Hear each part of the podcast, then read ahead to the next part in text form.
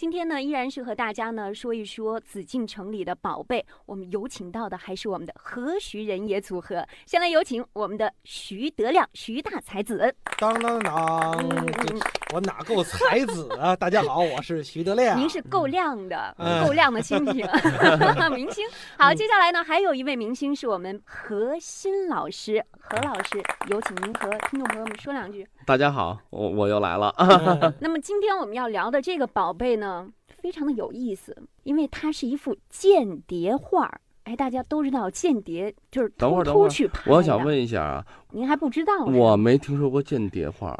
哎，小徐同志，你知道间间谍画是怎么回事吗？间谍画儿我没听说过，我只我只知道谍战剧。呃谍战剧里有偷拍，啊有有录偷着录音录像，这有。我们今天哦说的就是这事儿。好，我先给大家说一下，今天我们要说的是我们中国画历史上的一个名作嗯《韩熙载夜宴图》。为什么哎说它是一个？呦，哎呦，您说我们何老师终于知道了。啊那你要说韩韩熙载夜宴图，那我挺熟的啊，但是跟间谍凭什么要挂什么钩啊？嗯，怎么个回事这个呢，我觉得听众啊，嗯这永丰这是个年轻同志啊嗯，他是聪明啊，嗯。他把以前皇帝派到一个大臣家里，所谓要做嗯，做一个刺探工作的一个人，对，他给变成了间谍了。嗯。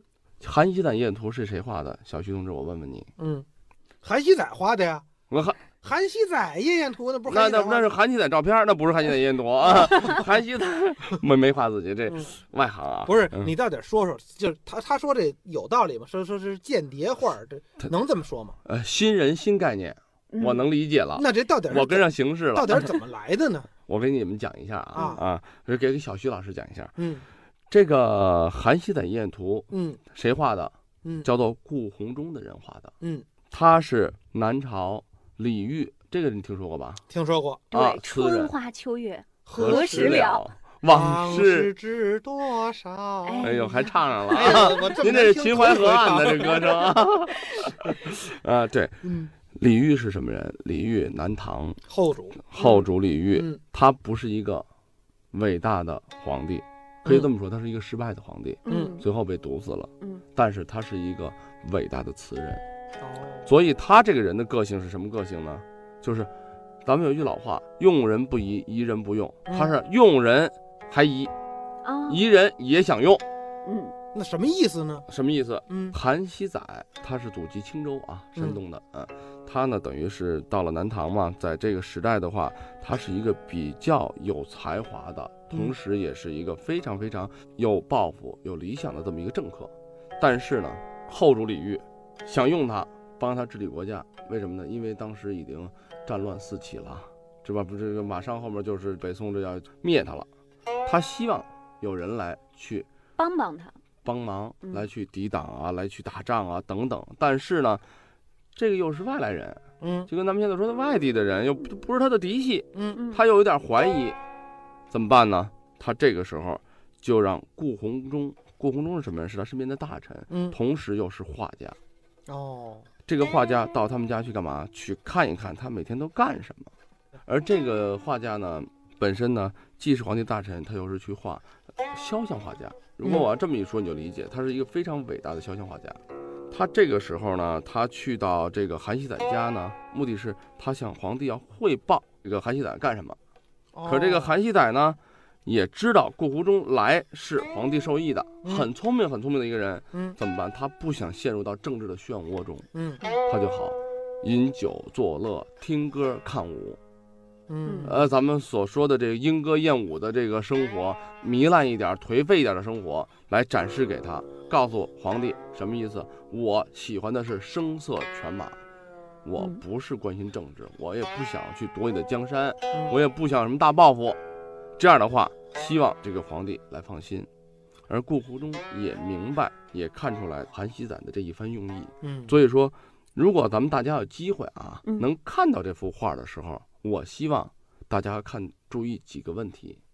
听你说不行吧？嗯皇帝是要看你给我展示出来怎么办？他是画家嘛，嗯所以他把他所看到的场景、所看到的生活，全部的展示出成一幅长卷。咱们现在叫做行话叫做手卷，就是嗯横条都是大长条，像这个电影一样的放，看它的每个场景，就是韩熙载的每一段生活。我刚开始干嘛？他又干什么去了？他还干什么了？等等。《韩熙载夜宴图》是中国画史上的名作，由五代南唐的宫廷画家顾闳中创作。相传南唐末年，官居高职的韩熙载为了避免政治上受迫害，故意装扮成醉生梦死的糊涂人，日日笙歌宴饮，与宾客纵情嬉戏。南唐后主李煜悄悄派遣顾闳中探访韩熙载，顾闳中根据自己所见。创作了这幅长卷《韩熙载夜宴图》，此画线条准确流畅，功力雅致，富于层次感，充满了表现力，是我国传统的工笔重彩画的杰出代表，在我国古代美术史上占有重要的地位。《韩熙载夜宴图》是顾闳中唯一传世的作品，现珍藏于北京故宫博物院。就是他给韩熙载画了一动画片儿，对，其实连环画，高级动画片儿。哦，他那会儿没有什么先进的科学技术，没有什么样的一些，比如说照相设备啊，还有这个录音设备啊，对。但是呢，他确实很有技法，很有技巧，是不是？他的技法是非常非常高超的，嗯，因为这个涉及到中国画的这个，咱们说绘画的起源，嗯，绘画的起源本身是有记录的功能在里头的，嗯，因为。就像最原始的艺术，最原始的画面需要干嘛？需要记录下来。对，今儿我打了一头牛，我就画一牛。对，哎，打了一头简单的笔画，画一熊。对对对后天我被熊杀了，就别人画一我死在那儿。啊，别 别别，你你也太惨了。你你一般是被熊吃了。哦，对啊，这么好的。就画半个我呗。这就是绘画的起源，是吧？哎，对。那宫中充分的运用了这个绘画的功能哈，嗯，然后我觉得他目识星际这个能力啊，真的是很强啊。对，因为作为一个画家，嗯，呃，这个如果大家是学过画画的人，或者是真是画过素描啊，一些受过专业训练的人就知道了。因为咱们对人物的这种造型的把握，所以咱们在欣赏这幅画面的时候，不仅仅看到的是一个颜色好看，这个长卷人物，它都是画家一笔一画。一寸一染来做出来的。嗯，中国画，咱们说艺术的伟大在于什么？在于人通过他的技法来再现出了一段生活。那也就是说，顾闳中把韩熙载的生活用画面表达出来了，而这个表达非常生动。为什么？刚才我说的有一个概念，我不知道你注没注意听啊？大家，我说的是顾闳中看到了，也理解了本身韩熙载的这种心态。对，他是不想。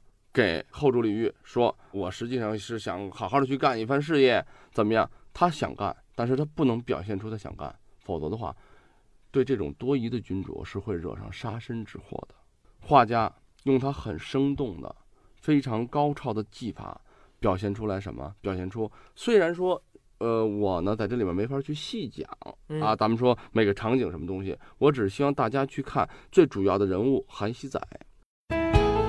这里是《艺海藏家》。《韩熙载夜宴图》隐藏着一段鲜为人知的故事。当时南唐已经是岌岌可危了，面对日益强大的北方敌国后周的侵犯，李后主一面以财物媚越敌国，换取片刻安宁，另一面排斥异己，将猜疑之心。放在了那些由北入南的官员身上。此时的韩熙载就面临着这样的境遇。在画面当中，韩熙载能传达给我们什么呢？好，待会儿让我们一起回来了解。本节目由喜马拉雅独家播出。